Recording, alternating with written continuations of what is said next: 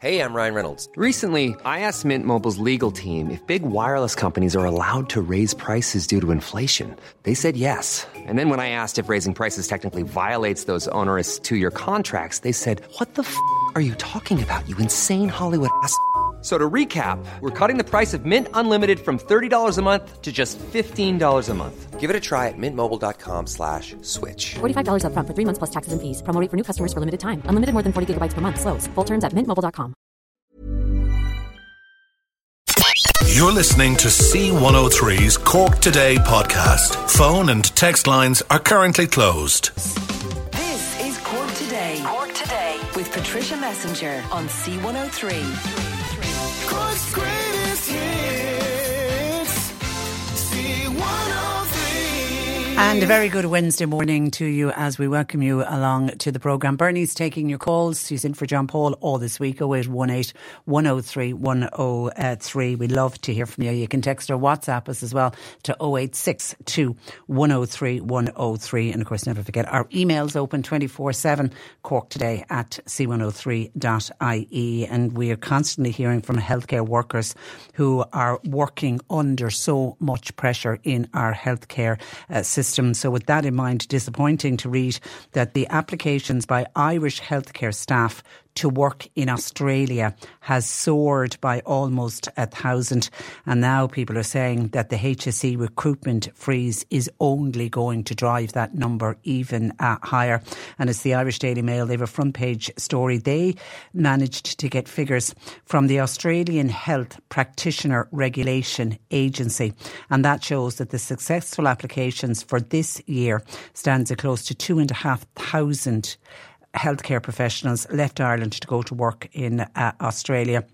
And that's up from one and a half thousand uh, just 12 uh, months ago. But if you go back to just 2018, it's a 140% uh, increase. There are now just under 9,000 Irish medical professionals who are uh, registered to work in Australia. And if you go back to 2018, that figure was just over uh, 2,000. The release of the stark figures comes as our own junior doctors. They're threatening a ballot for industrial action in the new year. And the reason for their ballot is the HSE's recruitment freeze. The Irish Medical Organisation, who represent these junior doctors, have warned that the recruitment freeze will not only lead to dangerous conditions for patient care, but they're fearful that we will also see more and more junior doctors leave Ireland in much greater numbers and they'll go for positions abroad where they feel they are much more respected and supported, and they also feel they'll have much better career uh, pathways. The Australian government, now they initiated a billboard campaign and they were clever. They put up these large billboards near Irish hospitals last year, and the billboard ad was telling them that the Australians were looking to recruit healthcare staff. And at the time, it was part of the pandemic recovery plan for Australia.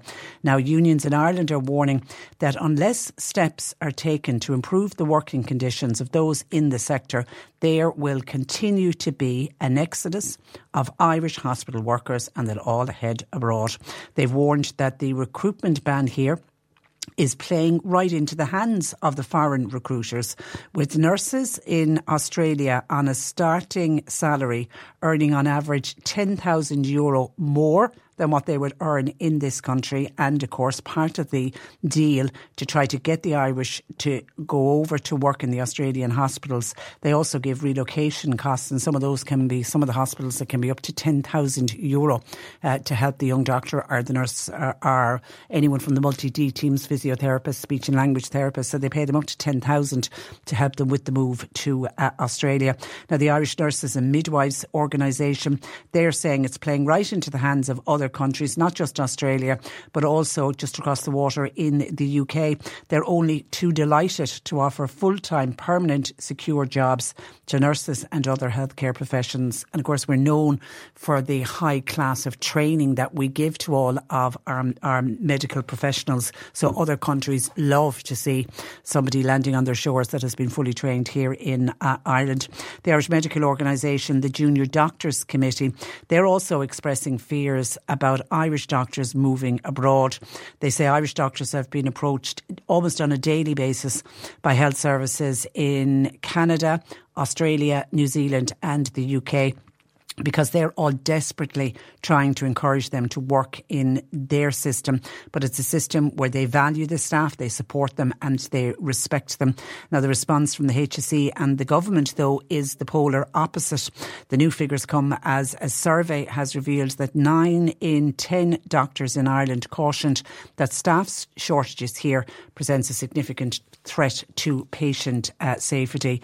And of course, the the INMO have a survey out today showing that last year or this year, the year we're just coming to the close of, uh, was the worst for overcrowding in Irish hospitals. And obviously, they're looking at the numbers that were on uh, trolleys. And Cork University Hospital, unfortunately, always comes out very high on that particular survey, Limerick Hospital was the worst, but Cork University Hospital was the second most people lying on trolleys uh, this year.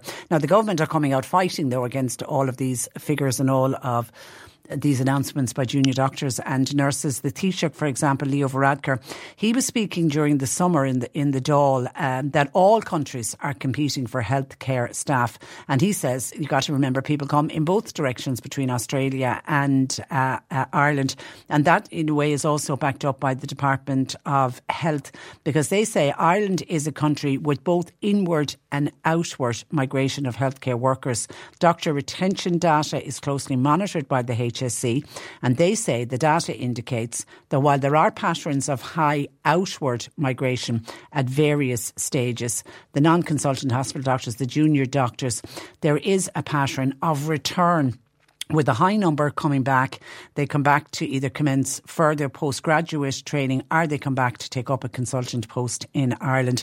And actually, that's also backed up by the Central Statistics Office because they're showing that 60% of Irish nurses and midwife graduates who emigrate uh, do later return. But in the meantime, and particularly at the moment, we're having a bit of a battle. We are very much reliant now on the immigrant workforce to back up our healthcare uh, system, while many of our youngest and our brightest are moving to Australia. And I always feel it's for the families of the young doctors and nurses and, and physiotherapists and speech and language and occupational therapists and midwives um, because Australia is just so far away. Whatever about going to work in the UK, there's always the possibility, you know, every month you could get home for a weekend. But when people go all the way to Australia, it's just such a long journey and so expensive to come over and uh, back. You know, when you wave them goodbye at the airport that you're not going to see them for quite some time. But then when you speak to those young medical professionals in Australia, their work life life balance is incredible in Australia.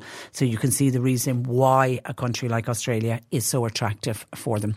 0818 103 103. Bernie, taking your calls. Yesterday we were offering words of advice on uh, what to buy teachers, primary school teachers for uh, Christmas. And we had a huge reaction uh, to the email we had received. we have another email in, and this is a kind of a slightly awkward one. But let's see if we can help out this particular mum who writes Hi, Patricia. I'm hoping your listeners may be able to offer me advice around an issue I'm having with my wonderful mother in law. Note I say the word wonderful, as she truly is, and is a fantastic grandmother to my children. But my issue is around her driving which isn't great, unfortunately. At the moment, she collects our children from school as both myself and my husband work full time. So she collects and takes them to her house where she kindly gives them dinner most days. Now, some of the other parents at the school gate have told, have told me that she allows my children to sit in the car without their seatbelts on and that her driving can be erratic at times. Now, one of the other mothers has approached me and has offered to drive the children to my mother in law's house and drop them off every day after school. The issue is, I gave my mother in law 50 euro a week to cover her petrol costs. And if I go with the other mother doing the drop off, then I'm going to have to give her the 50 euro instead.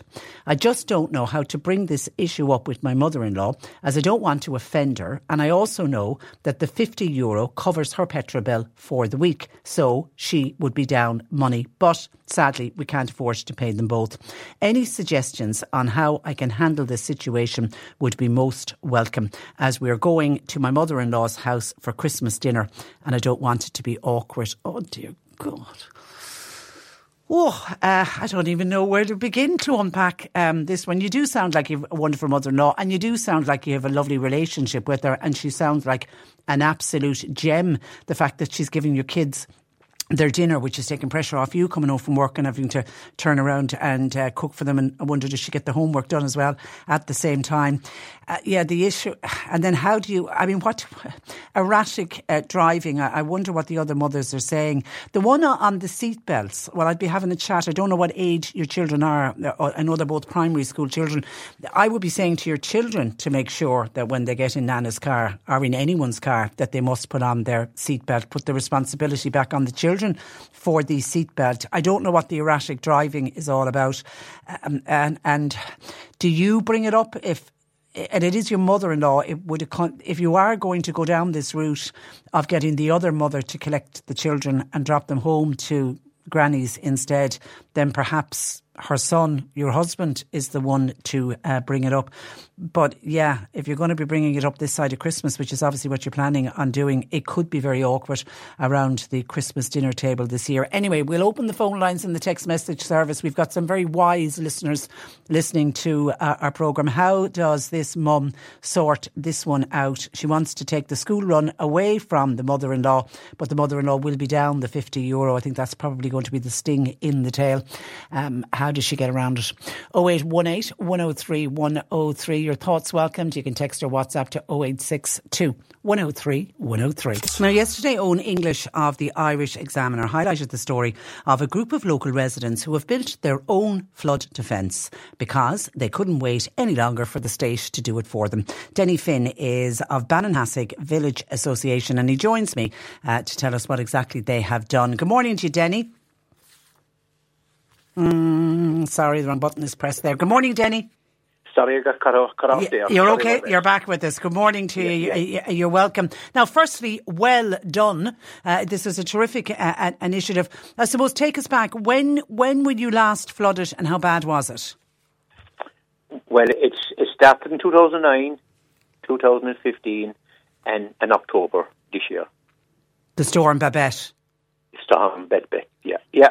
How many and, uh, houses uh, were affected? Eight houses. And how bad? Well, once you get an inch of water or 15 inches of water, it's all the same. Uh, in my house, 15 inches. Oh my God! And and and the other previous floods were they as bad? Yes, uh, yes, as bad, maybe worse.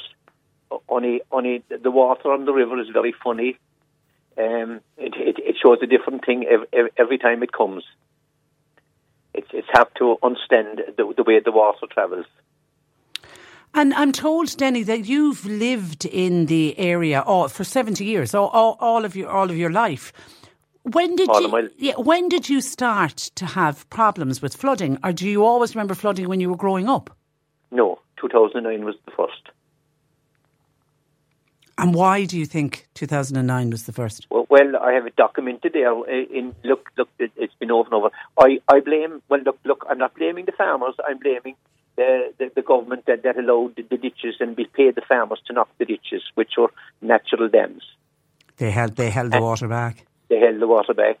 And another issue, um, changing the run of the road, the Bishtown to Bishtown to Bandon Road towards the halfway. Uh, to me, there was a, a, meandering stream coming down there through sillies and everything, and then they built a road and they put a big pipe underneath it. And to the speed of water that enters, enters, enters the valley is the problem. Yeah, yeah, the water has to go somewhere, and when you when you yes, interfere with the floodplain, you know what you expect, it is going to go somewhere. That's correct. So, who came up with the idea that you'd get out there and do a DIY flood defence? Well, I'm uh, there's four of us involved in, in the village association, which okay. is which we we, we, we, we pride ourselves in and uh, the Fairy Green. And I just after the flooding, I I was actually over in the, in the Fairy Green, which we call the Fairy Green, uh, and I met Dennis, the chairman uh, of, of of our organisation. And uh, I said to him, Dennis, I said enough is enough. And I said something has to be done. So this is what we came up with, and uh, this is where we are. Did you did you need planning permission? No, no, no. Um, we brought it up with the council, and uh, they just put their hands up. They said nothing. In other words, uh, they didn't say go ahead or no, but uh, we we we could have acquired uh, with what we call Mala from from from a, a landfill, but we'd have no permission, uh, or he'd have no no um, uh, permit to enter private land. Okay. So, so just explain exactly what what you've done in Ballinhassig. Well, what we've done in Ballinhassig, we, we acquired um, uh, um, uh, off of Cahans, which would be a Malabui, would be an end product of of, of, of sand. And um, uh, I went and looked at it, and uh, we agreed that he agreed. He said this will do it, and um, I, I I came back to the lads and said we we have it. And um, being being from a quarry, we did not need no permit to enter private property. He didn't. So that's where it started, and we we built up uh, an embankment which a lot of us had had done, but there was lots of gaps here and there in it. Um, lots of places where where, where there were um, the, the, uh, the water came over this time. So the plan would be that the embankment, if there, if God forbid we were to get another storm as bad as as Babette with that amount of water, the embankment will hold the water back from the houses. That's correct. The, the, the, there must have been a cost involved. How did you cover the cost? A GoFundMe page was, was organised. Okay. And, uh, yeah, and um, it's ongoing, and uh, we're very appreciative to the support we've got from the locals and the community, uh, uh, and and from beyond. So it's going well. Yeah. So I think we'll have enough to cover uh, the, the cost, the cost, and the the damage that was done in October. I mean, because you say you've had the the, the previous two hundred nine and two fifteen. Am I right in saying none of you've got house insurance? You can't get flood insurance. Not since 2009. So so we've lost big big time. I'm talking about myself individually. Yeah. Um, uh, our kitchen was damaged, and um, we waited until this summer to put in the kitchen. We had it in only three months, and it's gone. Oh God, Dinny, that's heartbreaking. That's life. I know, and all the flooring, anyone with wooden floors, they're they're gone. You can't Yeah, skirting we- boards. You, oh, everything, yeah. We, we are looking in 2015 at our own expense. We put on all tiles. Now, we are hoping that they will stay down. Time will tell. So we don't know. So if you, if you're in the one of the households that don't have house in, flood insurance, and we know there was many many people caught uh, through no fault of your own, you're just not able to get the flood insurance. Were you able to access the government funds? You know the the funds that they put through the Red Cross. Yeah, yeah. Oh, well, I, I got somebody off the Red Cross that time in 2015 because I'm I'm a coal I was a coalman and uh, what I believe anyway I got funds uh, three thousand something from the Red Cross. The only reason I got it was that I had was paying rates on the shed that I had. I wouldn't have got it otherwise. Well, there seems to be a bit of a problem with that fund, doesn't it? Not every it's not as easy well, to the, access. The, the, the, fund that, that's there at the moment now, we did receive now. Uh, the, the first phase was 600 euros roughly. that was the initial outlay. Yeah, Yeah, yeah, yeah. Uh, in case we'd starve. yeah. Um, and uh, the second one, which we, we had to push, that, that that's for fridges and, and things that that, that like uh, kitchen tables in that day. We, we we got it yesterday morning. Oh, couple great. of houses into our account, six thousand. Yeah, I know there was there's a bit of red tape, isn't there, We're getting different quotes and stuff. They, I know they have to dot the i's and cross the t's, but I just think what families like what like what you and other families, and it's the same in Midleton, what you've had to go through. I think they should make that kind of process as simple as possible. You've enough on your plate without trying to fight, you know, a, a- system that just, yeah, it, it, it exacerbates me at times when I hear uh, people having to fight uh, systems uh, like that. Anyway, back to your flood defence. Yeah, yeah. Before you go from there, Yeah. I'll give you an example. My new kitchen, Yeah. I paid for it. I have a receipt for it, and I have to get two quotes for it to replace it. Isn't that a joke? instead of just saying, and I mean, how recently? Look, the, the receipt is there. I paid for it. Yeah, it went in three months ago. Yeah. and and that's that won't do. that won't do. Yeah, it makes no sense. It just it makes No sense. it makes no no sense at all. no, The no. OPW then, Dinny, uh, has announced. Um, along with Cork County Council, the appointment of a consultant for the first stage of a five stage process to develop a flood relief scheme for the area. But the OPW did say the flood relief scheme could take up to 10 years to design and build. I think you were right to go ahead and do your own. Well, well, to be honest about it, uh, going along the way, I thought we'd have it up and running by 2025, but that's not the case now. But but but going back from there, like it was very ironic that uh, on Wednesday we got an email saying that the the, the consultant engineers, there was a delay in it. And all of a sudden, a couple of days later, on Monday morning, oh, great announcement. Cork County Council, we have a, a, a consultant appointed. To me now, that is a sham. Well, that announcement came just as they knew you were about to go public with your dam, which which your embankment. yeah, yeah, well, You could it, be- it- yeah. it's only this week. It's Yeah, only this week. yeah. We got an email last Wednesday. yeah, you could you could be. And then, all of a sudden, they had, they had them appointed by Monday Yeah, because of all the, the media coverage. It's everything. still going to take quite some time, though. That flood Oh, relief is still, is, yeah. yeah, is, yeah. Would you, would Dinny, would you encourage other communities to give it a go and do what you guys have done? Well, my advice to people, 2009 of us, we, we were very naive and uh, we said, yeah, look, it'll never happen. Until 2015 it happened, but we sat in our backside, to be honest about it. I'd advise anyone that can do anything, stand up and be counted and, and make them aware and show them up, to be honest about it, that enough is enough and, and, and don't sit down like we did since 2015. Okay, and if your money's only came in this week, uh, Dinny, do I do I take it then some of the houses are not back to normal for Christmas? Oh, there's none. There's none No, of the no. houses. Like I, I have a kitchen. Like I, I have a dishwasher stuck in, it's stuck in the, in the kitchen. I can't get it out even. Oh, gosh, it'll be well into the new oh no, year. no. Every, every, everyone is everyone It's is in the- the same boat. the same. Not just including myself. Ah, God. Well, listen, well done. Well, well done on the initiative for you and the rest of uh, the gang. And uh, happy Christmas to you, Dinny, and the rest of the gang in Ballinhassig. Can I have a few words to say, please? You can, yeah. Uh, to the local community, thank you.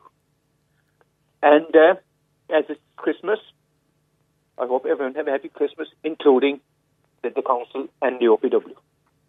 Okay, many happy returns to you, Dinny. You mind yourself, okay? God bless. God bless. I can see he's getting a bit emotional. It's it's it's a tough, tough thing to go to. I mean, anyone who's experienced a flood in their house uh, will know, but it's just a wonderful initiative on behalf of the Ballinhassig Village Association, and they've built their own little DIY flood defence. And please God, it will work uh, for them until they event the OPW and the council eventually get to put in a proper flood relief scheme for them. 0818 103 103. Bernie's taking your calls. You can text, you can WhatsApp to 0862 103 103. Now, if you're buying or considering buying hurling or camogie helmets this year as a Christmas present, the GAA are warning people to be very careful about the brand that you buy and to explain why. I'm joined by Jim Bolger. Now, Jim is chairperson of the Gaelic Games Helmet Working uh, Group. Good morning to you, Jim. Morning, Patricia. And you're wel- you? I'm very well, and you're welcome to the program. Now, you're actually telling people to stop using. It's a particular brand. It's the Gola helmet. Can you tell me why? Yeah, it, it's they're not actually Gola helmets. They're this um, unscrupulous people are, are putting the Gola logo onto helmets that are don't meet the required standard, which is IS three five five, and uh, the I suppose they're trying to make money on the back of our players and compromise their safety by um, advertising these helmets that don't meet the standard, and they're poorly manufactured. They're incomplete in the sense that the face guard doesn't come complete with the helmet. The helmet is a question set, or is a the helmet is a, a set that of comes entirely as a, complete with the, the helmet should complete with visor as well or face guard, and that that's not attached to this particular helmet. So the players then have to fit their own face guards to it. So it's it's not meeting any of the standards that are required. It's not CE marked, and it doesn't meet the IS standard three five five. And we have partnered, I suppose, or worked in collaboration with the uh, Competition Consumer Protection Commission, and we released uh, a press statement the other day. And we also have additional details on our website, which is um, learning um, ga.learning um, um, learning sorry le- learning.ga uh. So the information is there as well, Patricia. Yeah, just But for- it's for- really it's it's really it's really to just to forewarn people that are they should only buy from approved manufacturers, and we have uh, six approved manufacturers: Mycro, Coopers, O'Neill's, Mark, Azzurri, and Atak. And you know, there's quite a selection of um, helmets there. helmets there that okay, these the printer these, standard, these Gola helmets. Where, where are they on sale? Was- They're on sale online primarily. Yeah. And um, now there are some reputable companies that sell online as well, Patricia. yeah, but- yeah. Yeah, but still, it's just buyer beware as ever. But um, you know, and and and Gola is, I suppose, one of the more prominent um, substandard helmet that's available online. Like the material in the helmets is not up to scratch. There are protruding uh, screws and nuts and so on like that that could cause damage to the players as well. And I, I just think that's you know really the safest thing to do is to ensure that you're going to a reputable manufacturer and supplier, um, and that you're happy that it is a legit company, even if you are buying online. But to, to be to be careful that you're not going to um, compromise the safety of you know children in particular. Absolutely, uh, You know, absolutely. that's why. yeah. That's why Yeah. the children wear the helmets. It's it's to keep them safe. Do you Yeah. know, Jim? Have the has have these particular fake helmets? Have they been popular?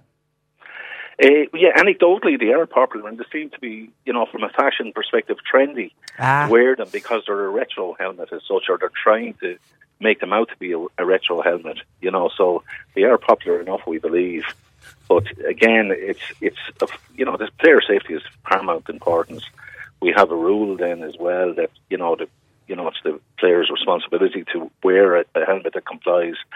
But you know, notwithstanding that, if you get a present of this, it can be, uh, you know, it can add to the problems as well, and, and yet they, they are attractive to certain a certain cohort of young people now that they, they find these helmets very attractive, seemingly. So- and that's what we're trying to So to, trying to, prevent any. so to injury. any parent listening who's already purchased uh, one of these Yeah. Gola, are you saying get rid of them? Oh, absolutely, yeah. Yeah. Like, like, why would you endanger your child's safety? Yeah. You know, they're, they're just uh, they're just a no-no completely. I'm afraid, Patricia. You know, And, and the big warning sign is uh, is uh, when you're buying any of these helmets, is the helmet fully assembled? Exactly. Like it's a complete like the the helmet is a helmet system, so it's an item of personal protective equipment (PPE), and um, if it's not complete, it's not. If the system is not complete, it doesn't comply with the standard. It's as simple as that. And I'm assuming if the majority, if they're being bought online, it's probably somebody overseas. They're they're coming Eh, from overseas somewhere. Yeah, and and, and that's a good point because. It, generally speaking, if you buy within the EU, it's uh, safer as well. So if you're buying from outside the EU, uh, you know you want to be extra vigilant to it because it may not comply at all, like these uh, with that. And it's ironic that Gola don't manufacture helmets at all now. So So you couldn't Uh, possibly buy, the- yeah, yeah, you yeah. couldn't possibly buy a Gola helmet because guess what, Gola don't make because Gola are a So- rep, Gola are a reputable brand. They're just oh, they are, yeah. yeah, and and just their logo has been used by these unscrupulous people, as I alluded to earlier.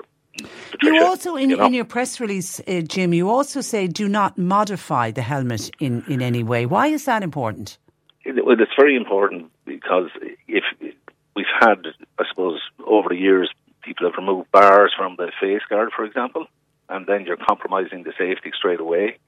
So anything that affects the integrity of the, the helmet set um, is a no-no. Excuse me. And there was also um, there was also, a, I suppose, a number of players over the years would uh, retrofit a, a lighter face guard onto the helmet as well, and that's a no-no. You're compromising the safety, or the you're compromising the, the safety element of the system. Then straight away, once you interfere with it in any way, and that's why why why pay for a helmet that complies, then modify it to undermine the safety by by ex- either taking a bar out of it or by uh, retrofitting a different face guard. Okay, okay, because Yeah, and some of that was for aesthetic purposes apart from anything else. People You know, want- believe it or not. People want to look well on the pitch, even wearing a helmet. but it's all lads, lads and lassies. It's all down to safety, please. So, so leave them alone. You mentioned that the Competition and Consumer Protection Commission, the CCPC, have been involved uh, with you with this warning. Are they in any way trying to stop the sale of these fraudulent? Well, they are. They, they have. helmets. they- They're very vigilant. uh, Yeah, their officers are, are proactive in relation to preventing the sale. You know, so that's that's their, uh, I suppose, bailiwick, and uh, that's what they're doing, I believe. So that that's a positive as well. They'll probably, and more than likely, a lot of these counterfeit products, it'll be a Facebook post. It'll pop It up on would. Facebook or something.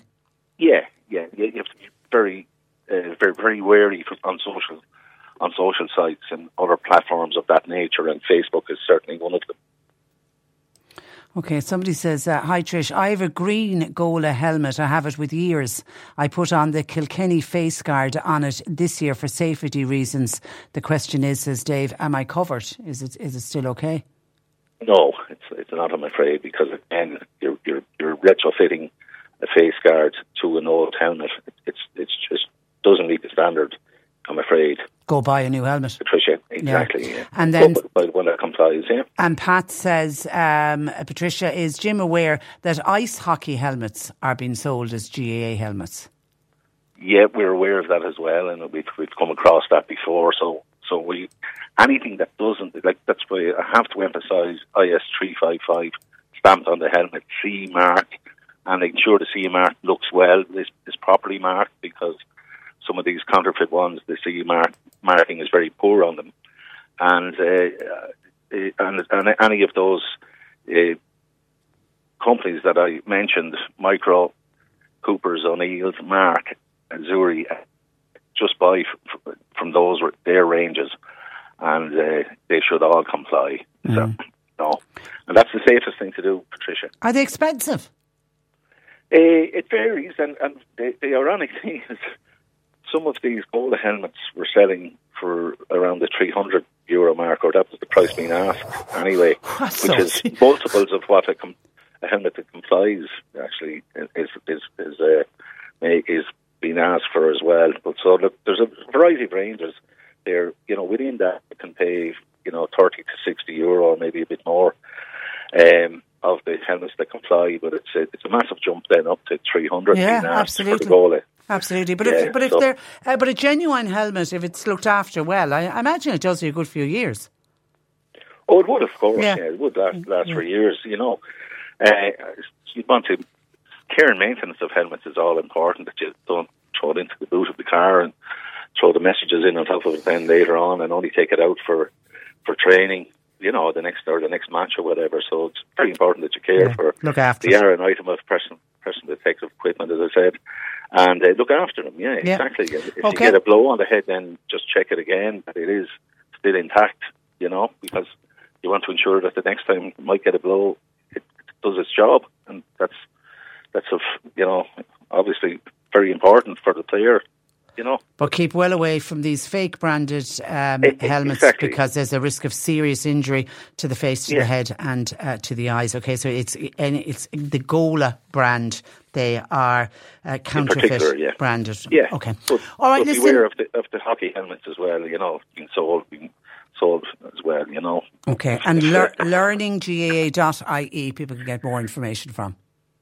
Yeah, it's learning.gaa.ie. All the information is there, and again, stick to those six uh, companies, their brands. Yeah. Okay. And and look out for the IS three five five, and everything should be fine. Okay, listen, have a good Thanks. Christmas, Jim, and thanks, Thanks, for Patricia. joining us. happy returns. Uh, Yeah, good you. morning Bye-bye. to you. Bye bye. That is uh, Jim Bolger with a good word of warning on those counterfeit hel- helmets. Please, we want to keep all the boys and girls and everybody else uh, safe. And Jim is chairperson of the Gaelic Games Helmet Working Group. 0818 103 103. Bernie's taking your calls. You can text or WhatsApp to 0862 103 103. Some of your thoughts uh, coming in. Oh, firstly, can I give a shout out? Uh, Nora Casey was on to us to say that there is a food appeal for Cork penny dinners happening at Ballinamarav uh, Church. It's happening this Saturday. They're running it all day from 10 a.m. in the morning until 4 in the afternoon at Ballinamarav uh, Church. That's in the Coachford area. It's just by the local national school. And they're looking for all non perishable food items, please. So if you're out doing a bit of shopping, you might think of picking up a few bits and pieces. I did hear Caitriona Twomey uh, saying, obviously, they, they welcome all the non perishable items to put into hampers and things, but they're looking for some of the treats as well. She had huge amount of, you know, chocolates and selection boxes, but she said unfortunately they're all gone. Uh, now they went very, very quickly this year. So much is the demand this year at Cork Penny Dinner. So if you want to buy some of the nice little treats uh, as well. So Ballinamarav Church next Saturday, and good luck to everybody involved in that collection between 10 and uh, 4. And Margaret O'Rourke and Doneraile sent me in an email this morning just asking me to say a massive thank you to everyone who supported the Christmas markets in uh. She says, as the saying goes, every little helps. And they were delighted that they raised €1,125 Euro for the Irish Kidney Association at the Christmas markets in Doneraile. And they're now hoping that it helps somebody on what can be a very difficult, difficult uh, journey. She said a lot of hard work goes into organising these uh, fundraisers. So the committee now are taking a well earned rest and they'll regroup again in the new year and plan their next uh, journey. So uh, happy Christmas uh, to Margaret and all of the gang in Doneraile. They do incredible work every year, but well done. If you went along to the Doneraile Christmas markets, know that you have to contribute over 1,000 euro for the Irish Kidney uh, Association, which is a very, very worthwhile, uh, wise, wise worthwhile cause. Okay, some of your calls coming in. Jerry in Midleton has been on to us, and this is to do with the ongoing fallout from the hotel that was set on fire in Galway uh, last weekend, and in particular the backlash against the local councillors and the Fianna Fáil local councillors in the area in Galway. Jerry feels that most of the Irish people would agree with those councillors in Galway that Ireland is full and that we should be looking looking after our own first. And now he says to hear that Micheál Martin and the Fianna Fáil party are going to discipline those uh, councillors. He says, what does that mean for democracy? Surely they have a right to free speech. And what Jerry is talking about, the two councillors uh, in question have been reprimanded for comments about uh, asylum seekers. One is uh, Councillor Seamus Whelan. He was the guy who blamed the government policies for the fire last weekend, while another Fianna Fáil councillor, Noel Thomas, said that the inn is full and Ireland should not be taking in any more asylum seekers. Now, Micheál Martin in particular uh, took Noel Thomas to task over his comments that the inn is uh, full because. Uh, Micheál Martin says, well, there was room in the inn. There was a hotel facility there, but he said that hotel facility was empty, so there was room at that inn, and that would have been in a position to uh, take people in. But now, of course, and it has been a part of it has been burned to the ground, so that can't be used to house asylum seekers. And the the Taoiseach Micheál Martin yesterday said accommodating migrants has been government policy for a number of decades. It's both under European laws and it's also under the Geneva Convention. Micheál Martin says there's no link between migrants and bad behaviour. He says the government must create a better narrative around communicating the issue of migration. Micheál Martin said people can experience fear and there's an obligation to ease any concerns, but he said it's important to have an evidence based approach. The Taoiseach said the broader story of migration has been positive and there's been no appreciable increase in any crime in any location where a migrant centre has opened over the dec- over the uh, decades. So, but I do. I was glad to hear him say that there needs to be a better narrative around communicating the issue of migration. This is the problem we've been having since Russia decided to invade Ukraine, and we ended up getting a number of Ukrainians coming to to live here. We started to see within a few months of the Ukrainians starting to arrive, and then obviously with the on, we we always had people arriving looking for international uh, protection. But it's when communities are not told what's happening. And, you know, I heard, you know, Mary Lou McDonald um, saying, you know, simply doing a leaflet drop or a last minute briefing of public reps days before international protection applicants are going to move into a community and then expecting the, the community to just simply, you know, not respond in any way is simply wrong, and that something needs to be done about that. It's about giving the communication because we've had wonderful communities all over all over the country. We've, we've got good, decent people who have done nothing but shown support to refugees when they have arrived in their area. But we unfortunately now have seen a number of arson attacks. But anyway, Jerry in Midleton is very much behind those councillors in Galway, and actually one of our own councillors uh, William O'Leary. Uh, he's uh, also uh, critical of what's going on with uh, asylum seekers, and in particular, he will be speaking out on behalf of Abbeyville, the Abbeyville B&B in Fermoy, uh, which is to be used to house, I think it's 56 asylum seekers yesterday. Councillor Willie O'Leary said if Fianna Fáil was blaming councillors for breaking rules, then they've lost sight of what is really going on. 0818 103 103. And then some reaction to our email in earlier from the listener who has a an issue. I can't say a problem. An issue with her wonderful. Now she described her as her wonderful uh, mother-in-law. Her mother-in-law collects the kids from school every day, brings them home to her house, cooks them dinner um, most days, and she's wonderful and she's particularly good with the grandchildren. But other mothers at the school gate have started to tell this mother that the granny is allowing kids in the car without the safety belts on. And some of the mothers are describing the grandmother's driving as erratic. And another mother has stepped in and said, Look, in the new year, I'll collect the children for you. I'll drop them to your mother in law's uh, house. But the problem is that the mother in law at the moment, they give her 50 euro towards the cost of petrol. And obviously, if this other mother is taking on the role of dropping the children home. The 50 euro will have to go to her instead. And the mum who's contacted uh, us uh, says, you know, she, she knows the mother in law is going to be down funds because she uses the 50 euro for petrol in her car for the uh, for the week. And also, they're, they're having Christmas dinner with the mother in law. And if she's going to have to bring it up before Christmas and she doesn't want Christmas Day to be awkward and she was looking for other listeners' thoughts and comments. Tom in Rathcormac says he presumes the daughter in law knew what way the mother in law was driving before she asked her to collect the children from school. Uh, could, can she be sure that the other mothers are telling the truth uh, about her? Has she been in the car with Granny? Has she gone for a drive to see how Granny actually drives? Someone else says it's very easy for this mother. It's your child's children's safety that you are talking about here. The day they fly through the windscreen because they haven't got their seatbelt on, it would simply be too late. So there's one person saying, move the children, get the other mother to collect the kids instead. Maureen says, I'm just wondering from that email, uh, Patricia, is that lady only giving her mother in law 50 euro in total? That granny is feeding the children and caring for them.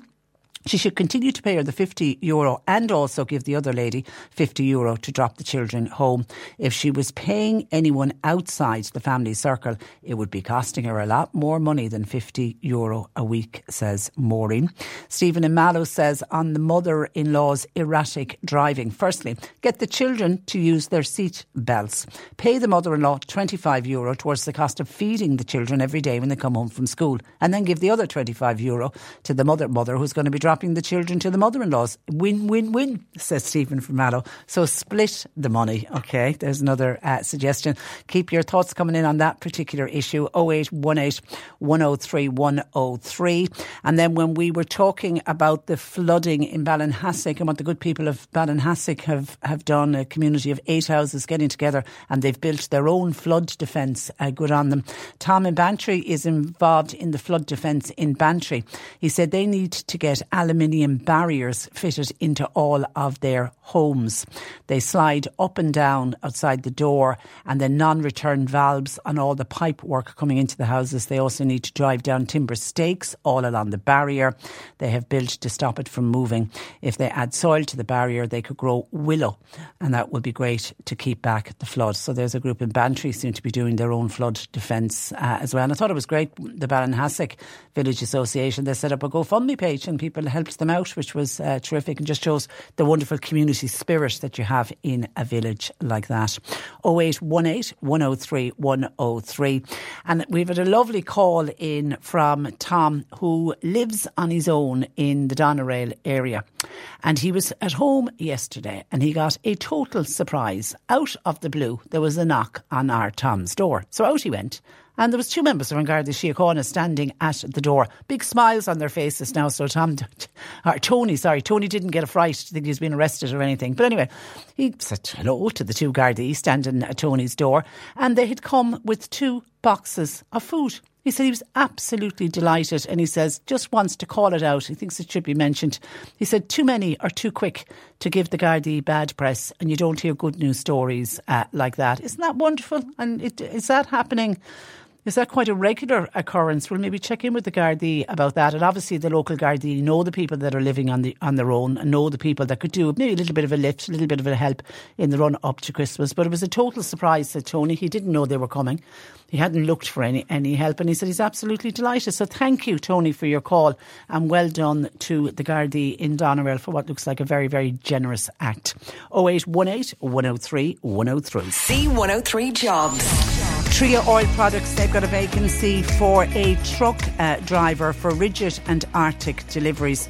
In the Clonakilty and Bandon areas. Call Owen 087 7717 035. A construction worker is wanted for industrial pipe insulation in the County Cork areas. CVs please to mullinowen1 at gmail.com.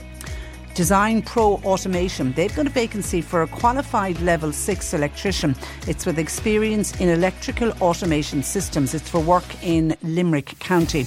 You can call them at 086 014 7680. Uh, and healthcare assistants with QQI are FETAC level 5 in older persons care wanted for Nazareth House in Mallow. CVs please to hr.mallow at nazarethcare.com. You'll find all the details and more job opportunities by going online now. Just go to c103.ie forward slash jobs for more. This is C103.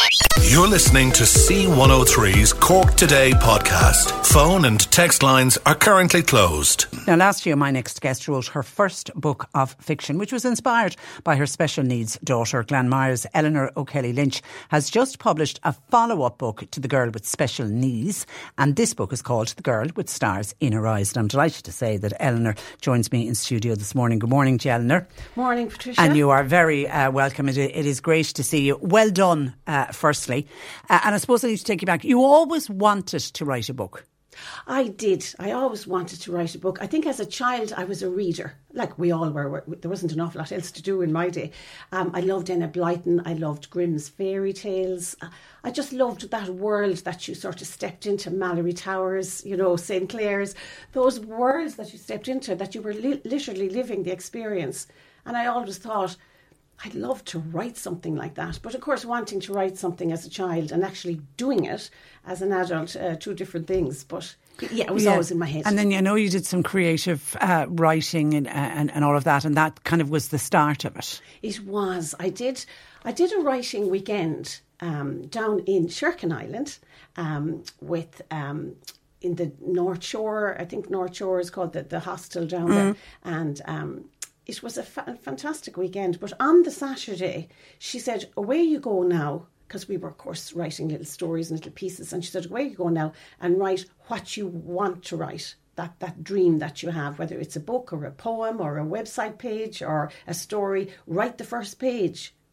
And she sent us off for two hours, and I thought, I've no place to hide, I've no place to run. The idea was in my head for a few years, but of course, getting it, I'm a bit of a procrastinator. So ideas swirl in my head all the time, but they don't actually get to paper.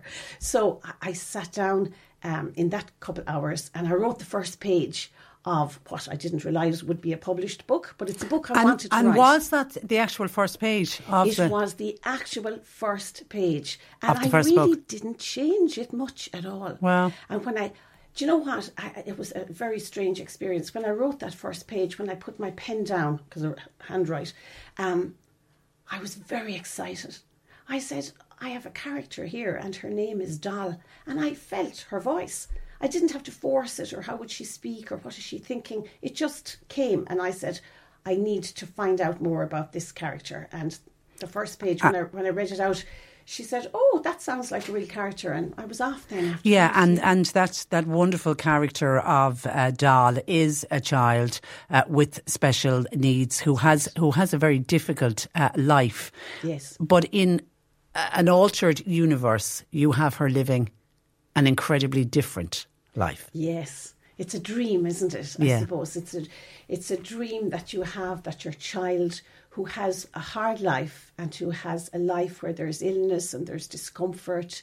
Um, Lauren has, you know, lots of different challenges, and and often is not a happy child, is not an upbeat child. Um, you don't know what's going on in her head. She can't speak. This is my daughter in real life, And yeah, I, I said I would love to transport her off and uh, give her an alternative, another life on an, in another dimension, and maybe that life would be more, you know, she could really fulfill herself. She could really be herself and who she is and her personality and her, you know, have adventures and really enjoy. And so, yeah, I introduced this world of Almazova, another dimension where she lands and oh, yeah, has great has has a great time. And she can walk and run and sing Yes. and dance and speak Yes. and do everything that she can to do in the in this life, and that's the the, the, the, the genesis of the uh, story. And Yeah. and you know you, you write with great honesty as well because you know you write about Doll uh, self harming, and you know for those of us who have a child with special needs, you know, I, like I, I we have it with Marcia uh, as well. And it, it's it's a very difficult thing to explain to parents who don't who don't witness it to watch your child in that much pain that they want to hurt themselves. Yes, exactly, and and not to know why. Yeah. not to have any reason why. I find it, you know, I often said this that, and, and I think you might agree with me, Patricia, it's not really the disability itself, the syndrome that Lauren has. I mean, obviously that's very challenging, but the real challenge is seeing a child who isn't happy and who is emotionally disengaged. And as you say, she, you know, she would kind of break the skin in her face and sort of cut into her face with her little nails, um, and just gouge out, you know, sort of her skin.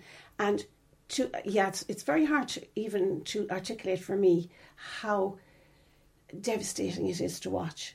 I, I- remember going through meditation classes once and she was talking about detachment, detaching yourself from what's going on. And I said, How do you do that? Because I can't, and I never could. I could never detach. I tried to use affirmations and saying, you know, everything will be fine, she'll be grand, you know, this will change.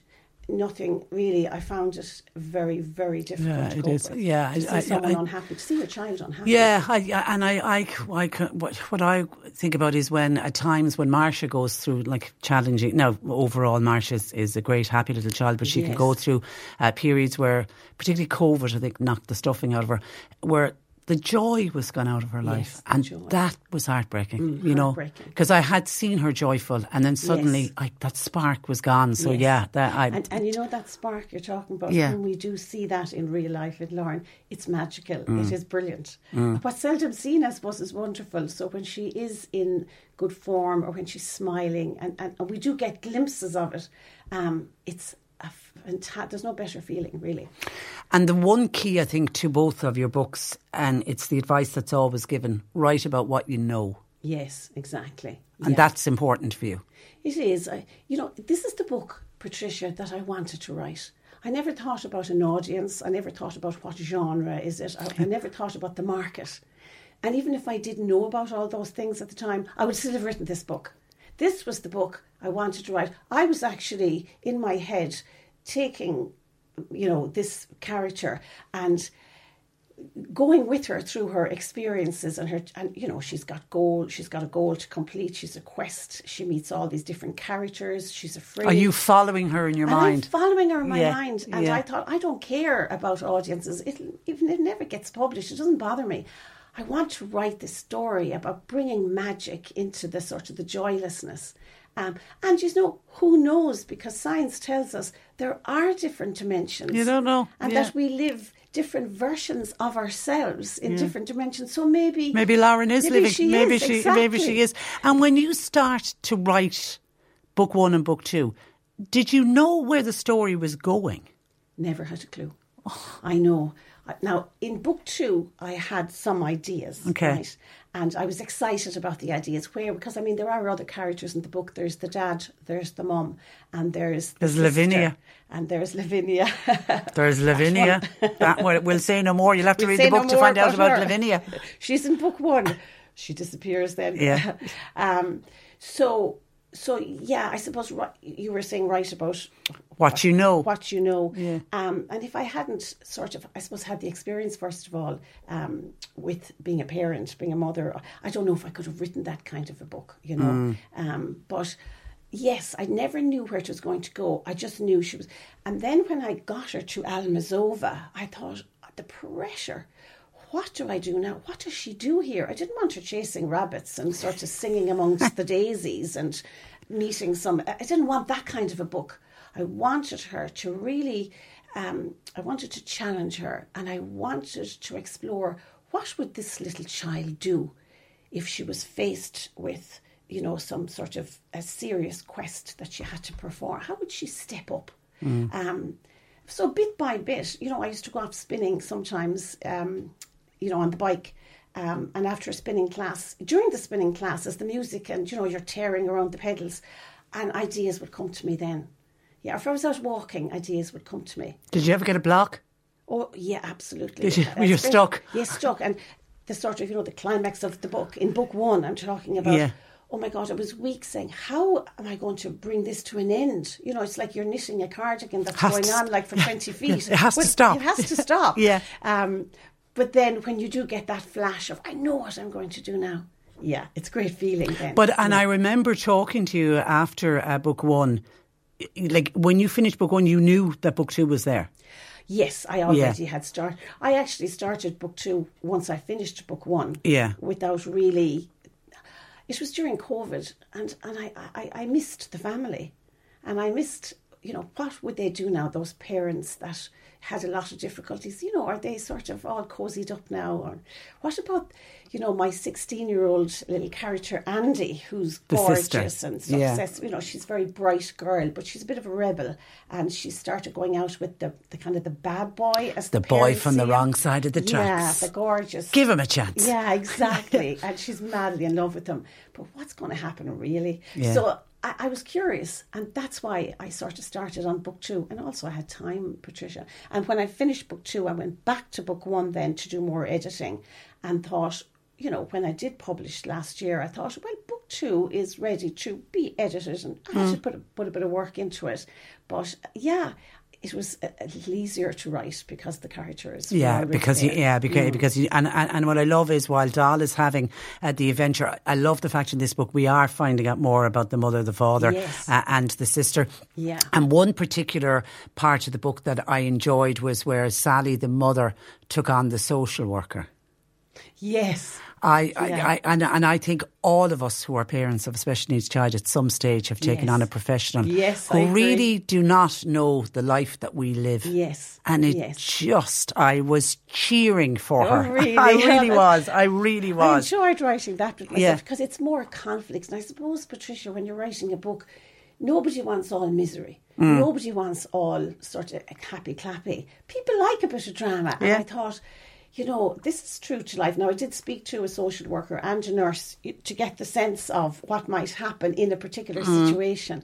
But yeah, I think, pair, you know, sometimes professionals, with the best will in the world, they really don't walk in our shoes. No. So they don't No. really get it. There's a bit of professional speak, and yeah. And I- sometimes just- they don't listen, which is the one part that annoy, annoys me. And the ending, and you very much put the end. You've left it open. Yeah, I have left it, open. Yeah, it could it could go further. I I wasn't sure what was going to happen to Doll in book two. I had Yeah. I had a lot of you know different ideas. Yeah. but um, I won't no, No. spoilers. No, no, no, Um, no. But yeah, there's a twist in Yeah, it, and yeah. who knows? Who knows? Book, three. book, uh, book, book three. And and how did book one go? By the way, Very well. I was it? absolutely thrilled with it. It's so hard when you're when you're self-published Yeah. because you are a one-woman band. You're doing everything: mar- marketing, distri- distri- you know, distributing, distribution, you know, to the stores, uh, collecting, you know, selling, um, social media. It's all a bit of a juggling act. Yeah. But um, I, I just wanted readers to read it and come back and say they enjoyed it, and that's what happened. You, You got know? great feedback. um, and great feedback. and is there a massive buzz about walking into a bookshop and seeing your books On the shelf. On the shelf. It, there is. Yeah. It's brilliant. You just want to shout to people, say, "Come over here, Yeah. See this book. You My- should read it." I always remember Maeve Binchy, Mercy. her- I used to love interviewing Maeve Binchy, but she told me a story after her first book. She was so excited about seeing it up, up on, Mm. Yes, on, on a bookshelf. And she used to go into bookshops and push them out to the front. Yeah. Absolutely. Now that is a good idea, Yeah, actually. yeah, just- but there's should- cameras everywhere. I know, yeah, yeah, yeah, yeah. It was, a, it was a different era. So where where is the book on sale? So the book is on sale in Vibes and Scribes. Um, I'm hoping, and I think I'm nearly there, Eason's in Mahon Point, but also in Midleton Books, Fermoy Books, Eason's in Dungarvan, um, and on my website, eleanorokelly-lynch.ie. Well, it's wonderful. It's it's wonderful. Uh, well done, and it's a pleasure as always, Eleanor, uh, to have you in studio. And I'm already looking forward to book three. So go in, go in and write it there. I better get going. it's Eleanor O'Kelly Lynch, and the book is called "The Girl with Stars in Her Eyes." Now, during COVID, a WhatsApp swimming group was set up in Youghal that has really grown over the last few years, culminating in a wonderful book which was recently launched called "Saltwater Souls," and that captures why people take to the seas swim. Linda Donoghue was the person who originally set up that WhatsApp swimming group, and uh, Linda joins me this morning. Good morning to you, Linda. Good morning, Patricia. Good morning from a south, a bright and cheery southeast here in Youghal. Fantastic. So chat to. And can, and can I ju- firstly just say, in case the time runs out, and, and I forget to say it at the end, it, the book is just delightful from start uh, to finish. You've, it really is a joy. So well done to everyone that was involved uh, with it. But I need to take you back as to tell me about why you decided to set up this group and how many initially joined. Great. Thank you, Patricia. We're only weak from ourselves. You know, it's absolutely wonderful. It's a real community initiative here in Youghal. So we're very proud of the book. So I suppose it all started in 2020 and I was working full time. So four of us started swimming and I suggested that we create a WhatsApp group to share tide times with each other and I suppose most importantly to ensure that we'd never swim alone. So it was during COVID times, so we just swam and went back into our cars straight away. But I suppose we found something constant there in the sea amidst uncertain times.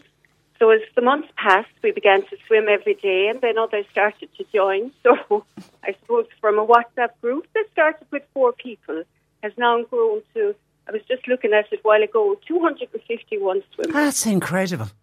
yeah. That is that is just uh, incredible. And have you swimmers of all ages? We've swimmers of all ages. I mean, we have swimmers from their early 20s up until their 80s. And, you know, we're all in awe of each other. It's brilliant. And how often do you all head out swimming? So I suppose if it's safe to do so, because safety would be our priority, uh, pod swimmers can be seen swimming at the front strand here in Youghal from as early as 6.30 to late evening. Now, some swimmers are seasonal swimmers and they just swim in the summer. But there's a core group um, that is expanding every year that's swimming every day. So it's wonderful to see it, really. You know, we're absolutely thrilled. So, as you say, safety is a priority. But if there's, you're saying every day, that means swimming in all weathers. Yep, um, there was a group of them went in. I'm hoping to go in at lunchtime now. There was a group went in earlier on today. So it's lovely. I mean, Youghal Beach is beautiful altogether. So we're just privileged to have it at our doorstep. And there's a great sense of community there, you know. So I suppose where the, the book evolved was the big question, you know, often asked is what compels us to get out of our, Yeah, well, of our warm bed. The big know? question is why? Why do you do it? so I suppose, um, you know, what compels us to get out of our warm beds and scrape the frost off our, our cars in the morning to swim in freezing cold sea. I think it's about 10 degrees at the moment. I, I personally think, um, Patricia, it's all about connections, connecting with nature, connecting with ourselves, and connecting with each other. So behind every behaviour is a story, and that prompted me to ask people last year what the story was. Why do they get out of their beds in the morning and go swimming? And what I thought I was only going to get about five or six people, and I'd staple it together, and we just would have it. Um, but it just, oh my God, it just evolved into something magical, and people shared stories and reflections and poems and beautiful photographs of Youghal. Beautiful. And I set up a Gmail. And I knew from the very onset, I suppose it was very special because when people write about your own life, you know, you're vulnerable. You put it out there. Yeah, and, So- and some of the stories are, you know, talking of loss, of, of great loss Mm-hmm. in, in someone's life and, and what the what the water does. I mean, uh, one mum who who who had uh, a number of devastating pregnancies, you know, talks about the sea allows me to rebalance, to accept there is a greater force than me to battle against nature's futile. Uh, the sea gives me strength to navigate life with grief and to live in honour of life. I thought that was be- beautifully put and gorgeous poems, and then the photography. Linda, who's responsible for all the photographs? Oh, the photography is amazing. Well, the swimmers and local photographers, and we had um, two swimmers then really looked after the photography, Catherine Davis and Martina Hooley, and they, you know, it was when we had um, Joe Breslin and myself then kind of looked after the stories, and then we had Lisa Tracy who has experience in printing. So there was a core group, and there was also others who had helped out, um, Christina and Sally and all them, all of us others who had helped out in collating the, the stories together. But can I just say we are just grateful for people trusting us with their stories. I mean, I know myself the value of storytelling, and we just honoured each person's story. And it was very important to have, you know, you said there some of the stories are quite emotive about grief and loneliness and loss and and joy.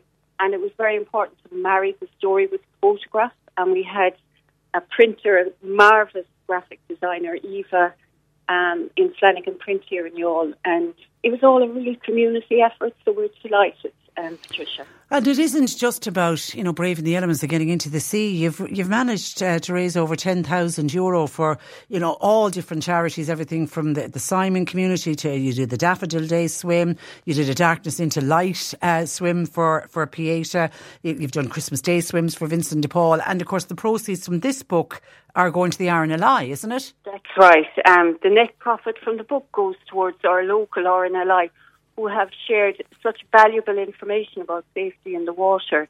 And we're extremely conscious, you know, of keeping safe in the water. And the RNLI come out and give talks, especially now with cold water swimming and the importance of, you know, staying safe in the warm Yeah. in the water. And, And, and it, it, it, it has become popular, hasn't it? I think since COVID, there seems to be more and more people all over the country. Yes, I, I think so too. Um, and we've thought, you know, when you find something good, you kind of latch onto it. And I think that there's a great sense of community. And this is a book about sea swimming and connections, but it's also a book about life, Patricia. And it really, I think it really doesn't matter what you do once you find something that gets you up in the morning and gets you out and meeting people. And it, it, it's a story, and I think that's the attraction of it. And you know, it's a safe place for us to chat with each other. I love the cup of tea in the morning. So it's great. I just love that camaraderie, and that is really important. Yeah, and and you can see from the, just looking at the photographs, even you can see f- the friendships that have been formed, and they're friendships that will last a lifetime. Yeah, we're we're very lucky. You know, we're very lucky here, and of course, some of us then you know go for a walk afterwards because there's a gorgeous boardwalk here in Youghal. And um, the the book just celebrates Youghal in all its positivity, and you know there's a great section in the book um, about those who swam years ago, and we're very lucky for the Horgan photographs. There's gorgeous photographs, there's little stories and anecdotes about the time of the filming of Moby Dick. And some of your listeners might remember coming to Youghal years ago on the train, and there's a lovely photograph of that. So we have kind of people who knew the magic swimming long before I did. Um, And that's celebrated, and that was a lovely, that's a very special part of our book. It's beautiful. It really is beautiful. And uh, Christine Ryan must be a great at the old baking. Is she? She's got. She's, She's absolutely great.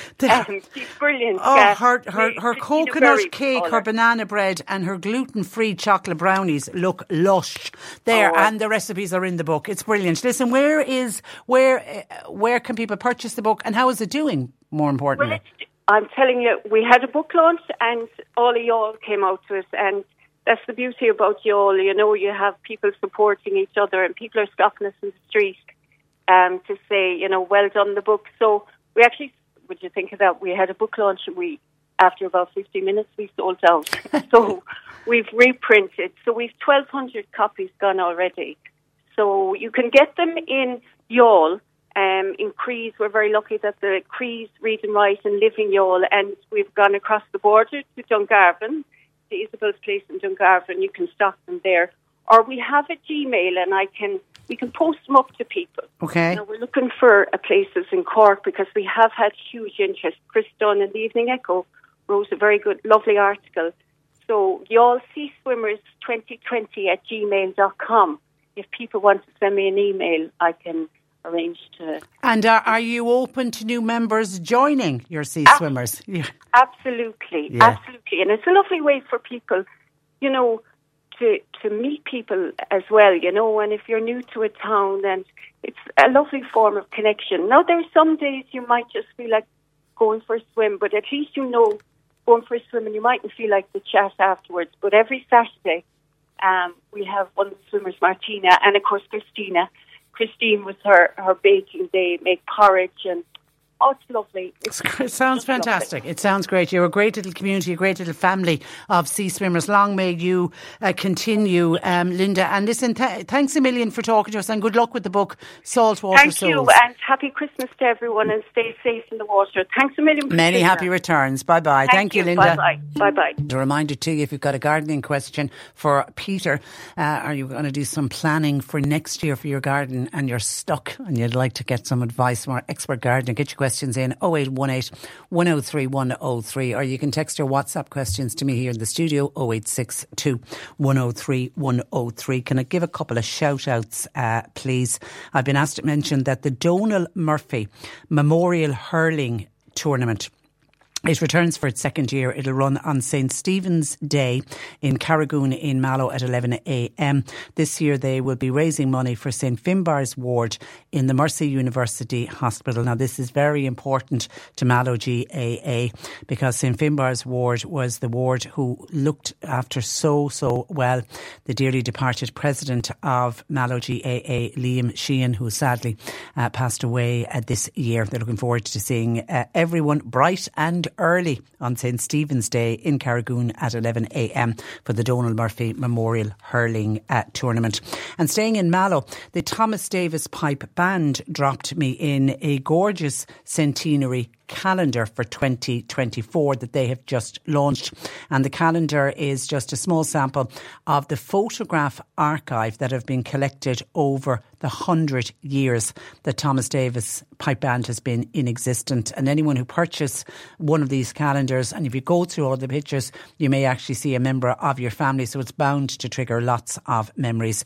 Now, the committee has taken the decision from the start that a number of charities are going to benefit from the sale of this particular calendar. So they have selected Bumbulance, that's the who does fantastic voluntary work providing families with uh, seriously ill uh, children lifts to and from the hospital in the special ambulance.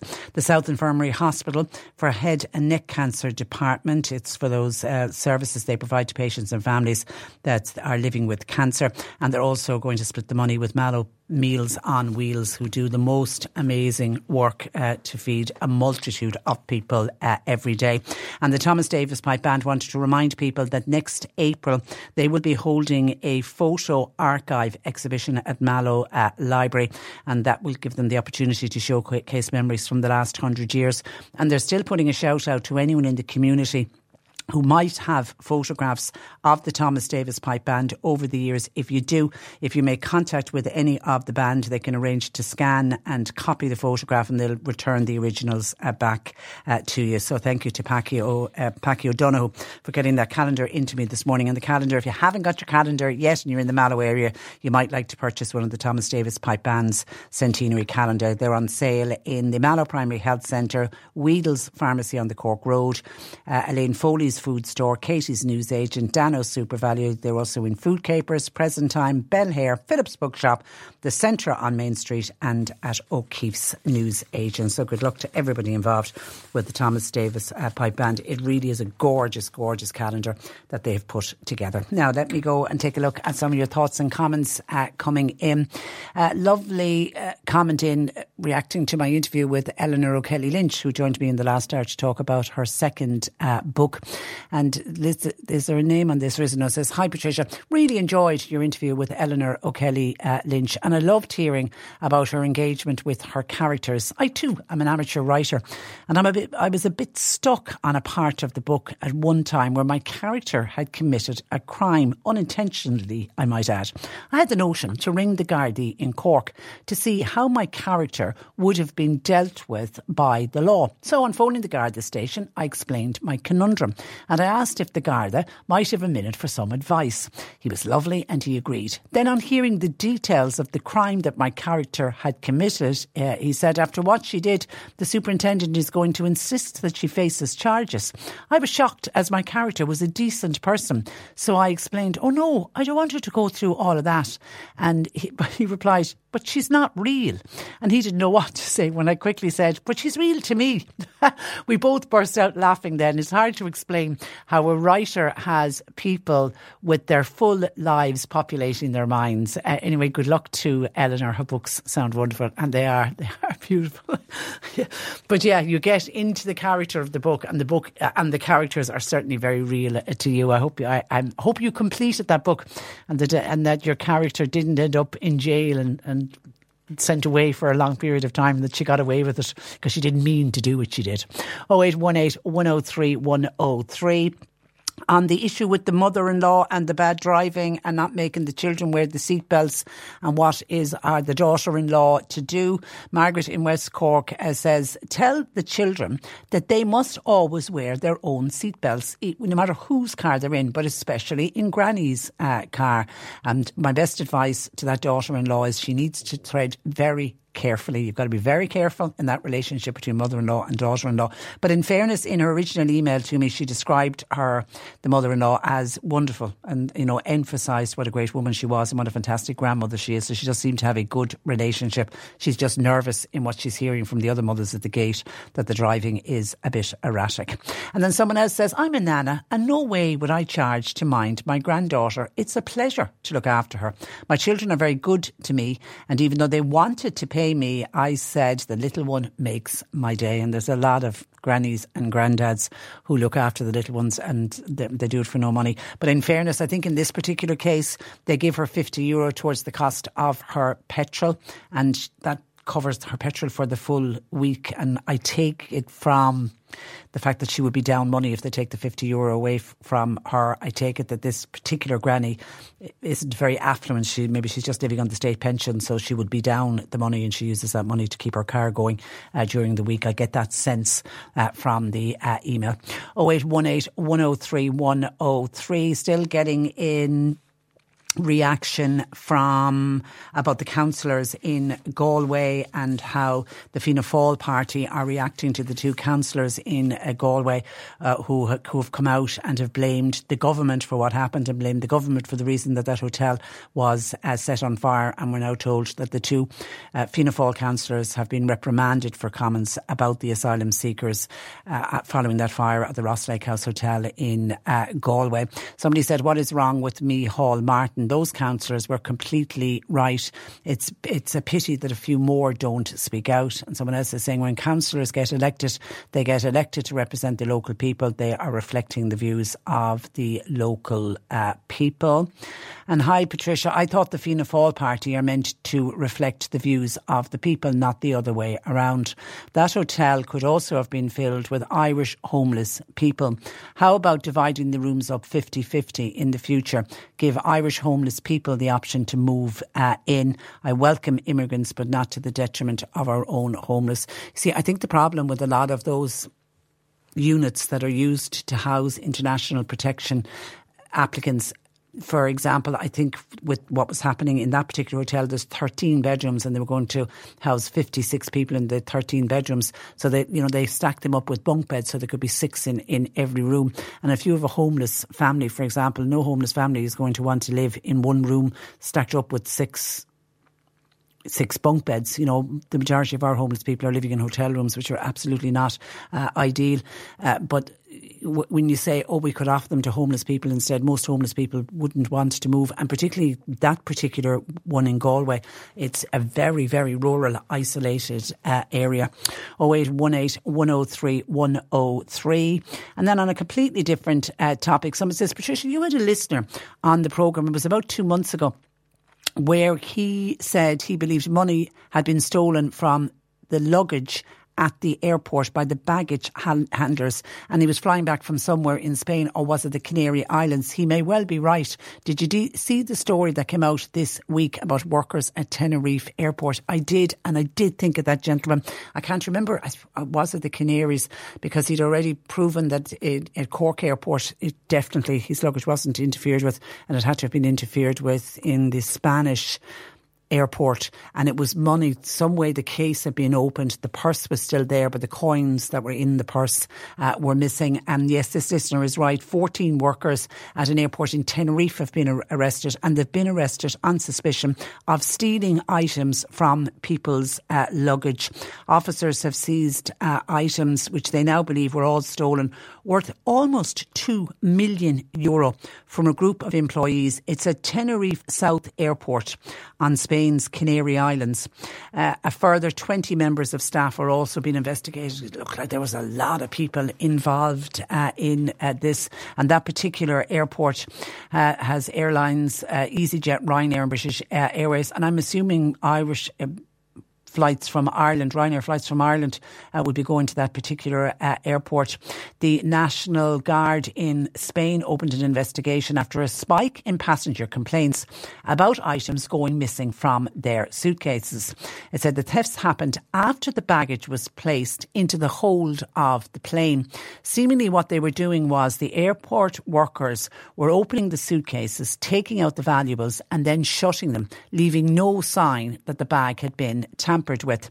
Screens, which are designed to stop luggage moving during flights, they were positioned in such a way to hide the actions of what the workers were actually doing.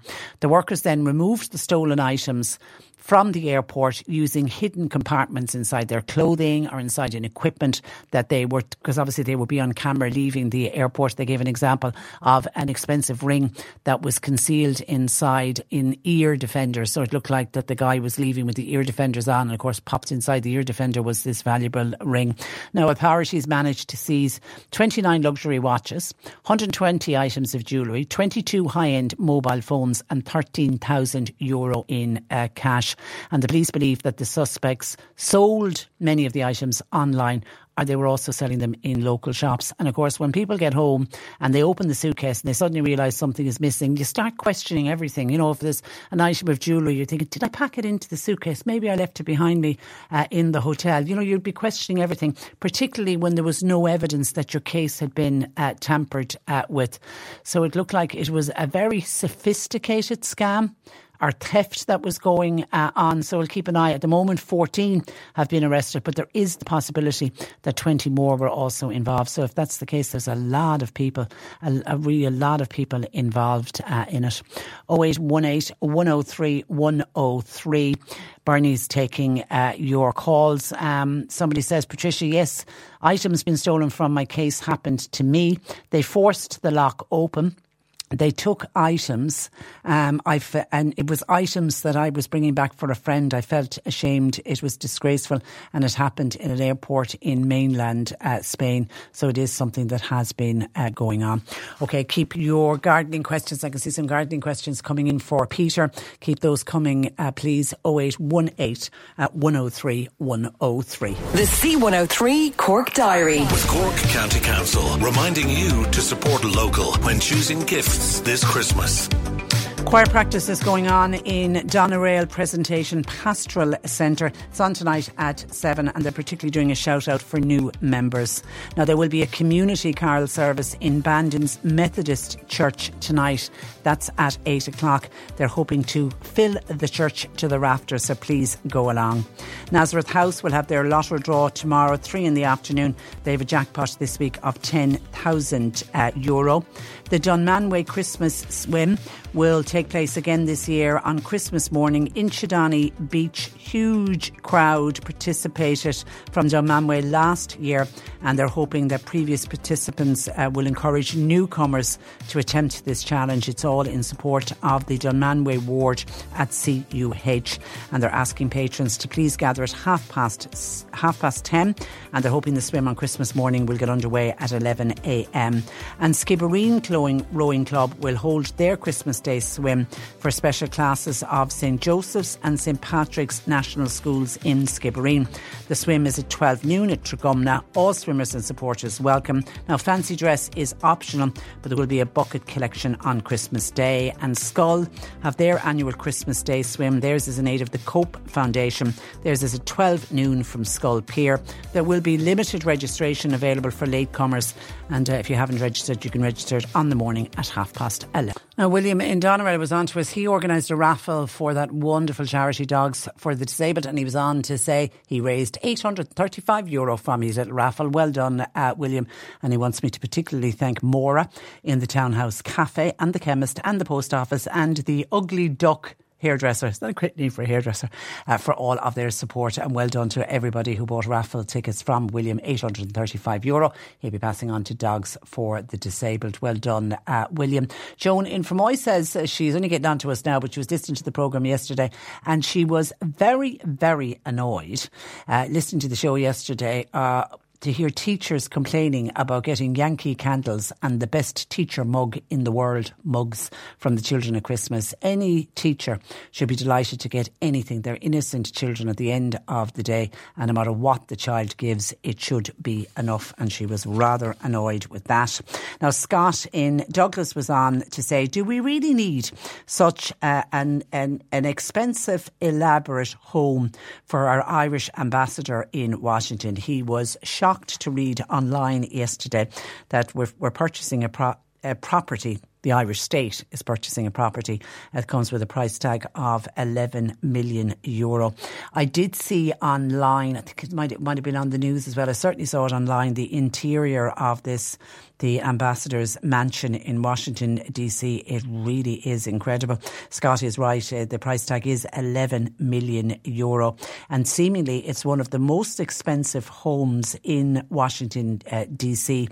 And we have purchased it for the Irish ambassador. Wouldn't you love to be the Irish ambassador to the U.S.? It is a luxurious nine bedroomed mansion. It's in the heart of the U.S. capital's embassy belt. So it's surrounded, that particular road is on, has all different embassies from around the world. It extends to almost 15,000 square feet. Now, it seems since August of last year, the government has actually been renting that particular residence for our ambassador. Who is our ambassador to the US? It's a it's a lady by the name of Geraldine Byrne Nason, and uh, she took up the job last year. The property comes with two dining rooms. It's got a breakfast room, a library, two sitting rooms. There's a family room, it does come with a swimming pool, a cinema, and a wine cellar. And it's actually quite a newish property. It was only built in 2008. Uh, now, a Department of Foreign Affairs spokesperson said that they did a comprehensive review of the department's property footprint in Washington, D.C., and it was decided to dispose of the original property, the original embassy that they uh, had, and that had served as the official residence for the ambassador. And then they started to rent this uh, property, and then they decided, after renting it for the last year, they decided, look, we'll go away and we buy, we'll buy it. So the agreed purchase price was around 12 million dollars, which works out at about 11 million euro. But seemingly, it was significantly lower than the figures were previously reported in the media. So, seemingly, some people in the media started making out that the property was worth a lot more. It's only 11 million. So, if you read anywhere that it was 25 million, well, that isn't. It's incorrect. It's only 11 uh, million. And as one of Ireland's top diplomats, Geraldine Byrne Nason, who is our current American ambassador. She's previously served as ambassador in Brussels. She was also ambassador in New York. She's been in Paris. She's been in Vienna and she has been in Helsinki. I think it's one of those gorgeous jobs. I, I would love to. How do you become an ambassador? I would love to become an ambassador and travel around the world. 0818 103 103. And do you welcome uh, the news that um, drivers suspected of drug driving will be given a, and, and then they give a sample at the side of the road. They will be held by Gardaí while a result is being processed. And this is under new proposals which are going to the Cabinet today. And seemingly there's been an anomaly in the current law that hasn't allowed the Gardaí to deter, to detain somebody on the side of the road who they think may have drugs in their system. It's the Minister for State at the Department of Transport, Jack Chambers. He's going to publish uh, an updated road traffic bill and he's bringing it to the Cabinet today and he's expecting to get sign off on it. And it includes new speed limits. It also includes the provision of multiple penalty uh, points to be imposed where more than one offence is uh, committed. So it means if you commit more than one offence and you're stopped by the Gardaí, you technically could end up getting the 12 penalty points and be off the road and only be stopped once by the Gardaí.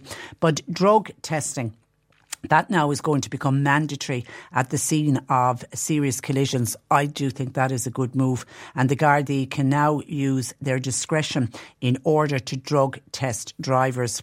Road safety data shows that more than a third of arrests for drinking while intoxicated this year more than a third of them were actually for drug use.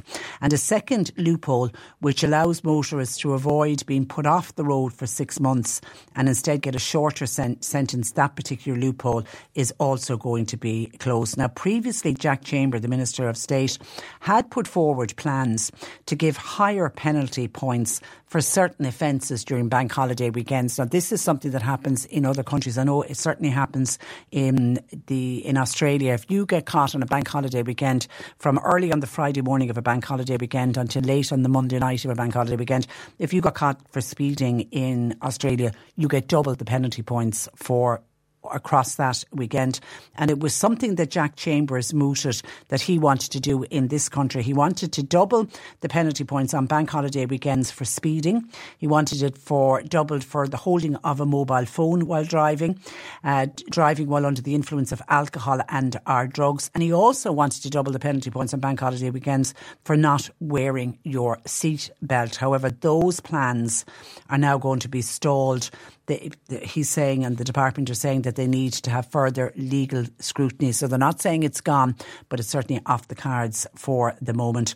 The clampdown on motorists, of course, comes, it's part of the government's efforts to try to improve road safety. And I suppose anything that we can do. I mean, we all dread the idea of getting penalty points, but anything that can reduce, improve road safety, and then at the same time try to reduce the death toll on our roads because it is going to be such a lonely lonely, lonely Christmas for so many families this year because already up to yesterday, 178 people have died on our roads so far this year. There's been more than 900 serious injuries sustained, and we never really get to hear or talk about the 900 people with the serious injuries. I mean, many of those could have life altering injuries and they'll never again lead uh, a normal life. So they've got to be remembered when we think of uh, road uh, safety. And there were 155 road deaths across the whole of last year, 2022. So already way gone ahead of that at 178 with a couple of weeks left to go on this year. Please God, there won't be any more uh, road uh, fatalities. So there is, uh, they're going to tighten up, certainly on the drug uh, testing, but the doubling of the penalty points has been put on the back burner. 0818 103 103. Bernie is taking your calls. We are looking for your gardening questions, please, for Peter Dowdall. If you want to get them into Bernie, you can 0818 103 103. John in the city has been on. This is to do with items going missing from your luggage when you check it into the airport. John was travelling to Portugal and he says this was before COVID. Oh, in his case, the baggage went uh, missing. They tracked it to an airport in Lisbon. Okay, that's in Portugal. Um, but none of his luggage ever turned up. The insurance company wanted original receipts for everything that they had in the suitcase. The insurance company was based in the UK and they said if they wanted to pursue the case, they would have to sue through the United Kingdom.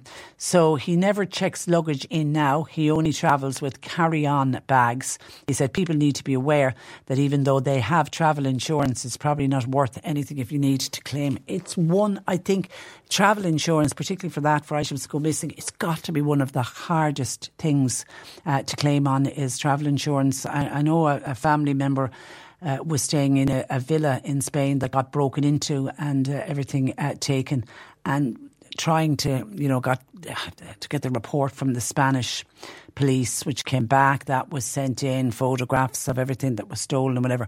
And they came back and said there was no evidence of, of a break in, even though the safety deposit box that had the door bashed off it with the sledgehammer, but they said there was no evidence of uh, a break in. And you just, just, kind of thought it's just not worth the aggro of trying, trying to take them on. It's one of the hardest, hardest things when you're trying to get money out of insurance companies. And yet you don't want to travel without having travel insurance with you because you're straight away thinking of a medical emergency emergency, I suppose, more than anything.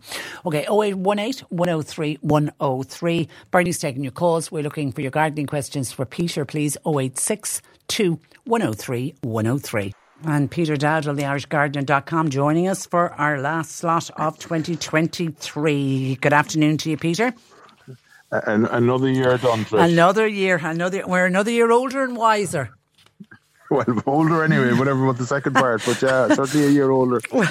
we'll drop the wiser bit. Okay, now I know yeah. uh, Bernie sent you on an email that Sarah sent into us with some photographs. Well done, and she got it in in plenty of time so we could get it to Peter. It says, Hi, Peter. We have a box type bush that has grown considerably despite trimming it back. It is quite top heavy and is wobbly to touch. If we took off the top and the sides, would it survive? Thanking you. And she sent in three photographs of it. What do you suggest? No, I did have a look at them actually, and I actually, I actually quite like the shape of them. They're a bit different, aren't they? They're so bit, do uh, I. It's a bit nearly like a, like a lantern, nearly, yeah. But um, I see what you mean that they are top heavy. Now, it's uh, Lonicera nitida is the plant, which is it's a real kind of traditional, old-fashioned plant, and it it it was used to be referred to as poor man's box because it grows much quicker and it's much more much cheaper, if you like, than box to buy. Um, so back in the day, a lot of people would have used it instead of box hedging and for box specimens and things like that. But it's actually a lovely old cottage garden plant. I love it as a plant. Um, and the, the, the, the, short answer to the question is yes, you you can. It's not going to harm the plant by doing what you're suggesting, cutting back the top and cutting it in. So so it's more tapered, I suppose, more more more conical in shape. It's like an upturned cone at the moment, but to make it the other way around. Um, but don't do it at the moment. Don't do it right right now in the middle of the winter. I would wait probably till end of February, early March, uh, and do it then. But it should it should regenerate from that, no problem at all, really. Okay, Margaret says, uh, "Hi Peter, my Christmas is it Solanum with the orange berries." I've not got yes. one. Ber- not, there isn't one berry left. I wonder what is eating them. I thought they were poisonous to bir- birds. They were laden with berries about two two weeks ago. But when I look out this morning, they're all gone. I don't want to say they're not poisonous to birds because I'm not an expert, and, and, an ecologist or an ornithologist could ring in immediately and say they are. But I wasn't aware. I know they're poisonous to humans. I wasn't aware very poisonous to humans, but I wasn't aware that they were poisonous to birds. So I I don't know. Um, so to, to, my my un, my qualified answer, qualified by the by my lack of knowledge, is that it is the birds. But um, but but whether or which, maybe it's hedgehogs, maybe it's some like you can rest assured you're doing some good work with it. Okay, you're losing the berries, unfortunately, but you are helping local biodiversity. Something is eating them, which is which can only be good. They're only eating it if they need them. Do you know what I mean? Yeah, and I, I don't know if you can answer this question or not, but Larry says he's lost all the red berries from his holly tree uh, this year, and he said it's the birds. But he said he was out for a walk yesterday, and about five doors down there is another holly tree, and all the berries are on that one. Why are they only eating his? they prefer his. Take it as a compliment. um, the, the, the, it's unusual actually for hollies. I know a lot of people think the birds get the holly berries. That's why we need to protect them for Christmas. But it's unusual for birds to eat holly berries so early in the season. They're normally one of the last to go. Uh, and it's normally, to the best of my knowledge, the mistle thrush. Now, I, I, as I say once more, I'm not an expert in birds, but uh, I think it's the mistle thrush that normally eats them um, the, the the primary eater, if you like, of holly berries. Um, the the fact that they're going so early could be a portent of a harsh winter to come. I'm not sure. Uh, it, it, could well be. Now the other thing is, and this is happening, and I've I've a couple of beautiful holly bushes at home, full of one of them is full of berries, and the other is dropping its berries. It's not that the birds are eating them, but that the it's dropping a lot of them. Um, and I think it could be a, a, case of holly leaf blight, which leads to leaf drop because I am losing some leaves on mine as well. Uh, and I, I, wonder is that the same situation? You could be assuming it's the birds, but maybe if you look around the base of the plant, you might see a lot of them on the ground. In which case, it could be something else. Um, but uh, if it's the birds, I suppose we just there's so much in nature that we don't understand. We just have to wait and see what winter brings. I think. But if it is something else, can can can he do something? Yeah, if it is holly leaf blight, and I don't want to jump to that conclusion, and I'm not going to jump to that conclusion with my one either. But if it is holly leaf blight, then I would say um, uh, treat it with fungicide, like a, a, solution of copper sulfate and water. But in the spring, I would wait till March before I would do it. Okay. Hi, this is Breda In Mallow. Uh, could you ask Peter, is it okay to cut back my holly hedge? I, I was planning on doing it in early January. Is that the right time to do it? I again, I'd leave it just a bit longer than that. Leave it till kind of second half of February, just to, when we're coming out the other side of spring, just in case we do get a, a very cold spell at that point. I wouldn't. When you cut it back, you see you're encouraging new growth, and I don't want to do that really when we're still in the depths of winter. So I would leave it till we're coming out the other end. Okay, gardening which, which, of course, which of course is technically the day after tomorrow, isn't it? Tomorrow is the twenty first. Twenty first, so yeah. day of the year. Yeah, so, yeah. So we we begin to see the stretch from the following day. Yeah. So hopefully we're well. That'll be a grand stretch in the evening. And I have to say the mornings have been so dark. I can't wait for tomorrow to arrive and we get some little bit of a stretch. Okay, question yeah. for Peter, please. Uh, planted two raspberry bushes this summer. How far back do I now prune them? So if you only planted them this summer, is it? Yeah. The summer just gone. Yeah, I wouldn't be too concerned at all about pruning them at the moment. So it's not really a question of how far back when you're cutting back raspberries, it's which stems to prune back. So because these ones are so young, you mightn't need to do any pruning at all, right? So when you're when they establish when they're a couple of years old, what you're looking for is you're looking for for canes that fruited this year. They're the ones you want to cut. You don't, you don't want to just cut them back. You want to remove them completely to ground level. So uh, the way you'll know the, the one from the other is the the ones that are kind of a foxy red or brown color they're the ones that have fruited already and can be removed. And it's the ones that were green in colour this year that didn't fruit. They're the ones we want to keep then for next year. So it's not a question of how far back, but it's just identifying the right ones to cut back. And once you've identified, cut them down to ground level. Okay, now now we're getting the calls then about the holly berries. John in Mitchelstown was on to say he had his holly tree was laden with berries, all gone, but he's also noticed they're gone off the hawthorn as well then uh, I, I, had noticed, and we, in fact, you and I had spoke about this earlier in the winter that there were so many berries and so many plants, and I really have noticed it this year. Now, the old traditionally we were taught that that, that was nature kind of taking care of its own and and and stocking the larder before a harsh winter, so there was a sign of a harsh winter to come. I think horticulturally it's more a sign of of, of uh, a dry kind of April, May, June. Um, I don't know is the short answer, but the fact that they're being eaten so early in the season does does make it me think that perhaps nature is uh, taking care of the wildlife. Yeah, yeah, and uh, nature has a tendency to do that. Now, here's a great uh, t- comment in from a listener saying, What is Peter's view on the following matter, please? I've noticed recently oh a growing intolerance of trees in urban locations, as some people complain about falling, falling leaves. I've mentioned this to people in other urban areas, and apparently it's an increasing cause of complaint. Apart from trees being beautiful and leaves bringing colour to our world, I just don't understand this attitude in our current situation with the menace of climate change facing our planet. I'm all for recognising two sides of the argument, but that on this issue, surely the anti-tree brigade need to cop on. No cop pun intended, by the way. How would Peter suggest that such comments can be answered? Is there an anti-tree brigade out there? I think anybody who knows me, Trish, or anybody who's listened to me or read my stuff over the years will know my answer to this. I'm a huge, like it's nearly my life's work to try and get more urban greening and more, like we're still struggling to see the importance of street trees and trees in cities and towns in this country where the, you know we're 100 years beyond that. We should be 100 years beyond that. Like many cities now it's it's well beyond street trees. It's like but you won't get planning permission unless you have green infrastructural elements such as green roofs or green walls and roof gardens and things like that.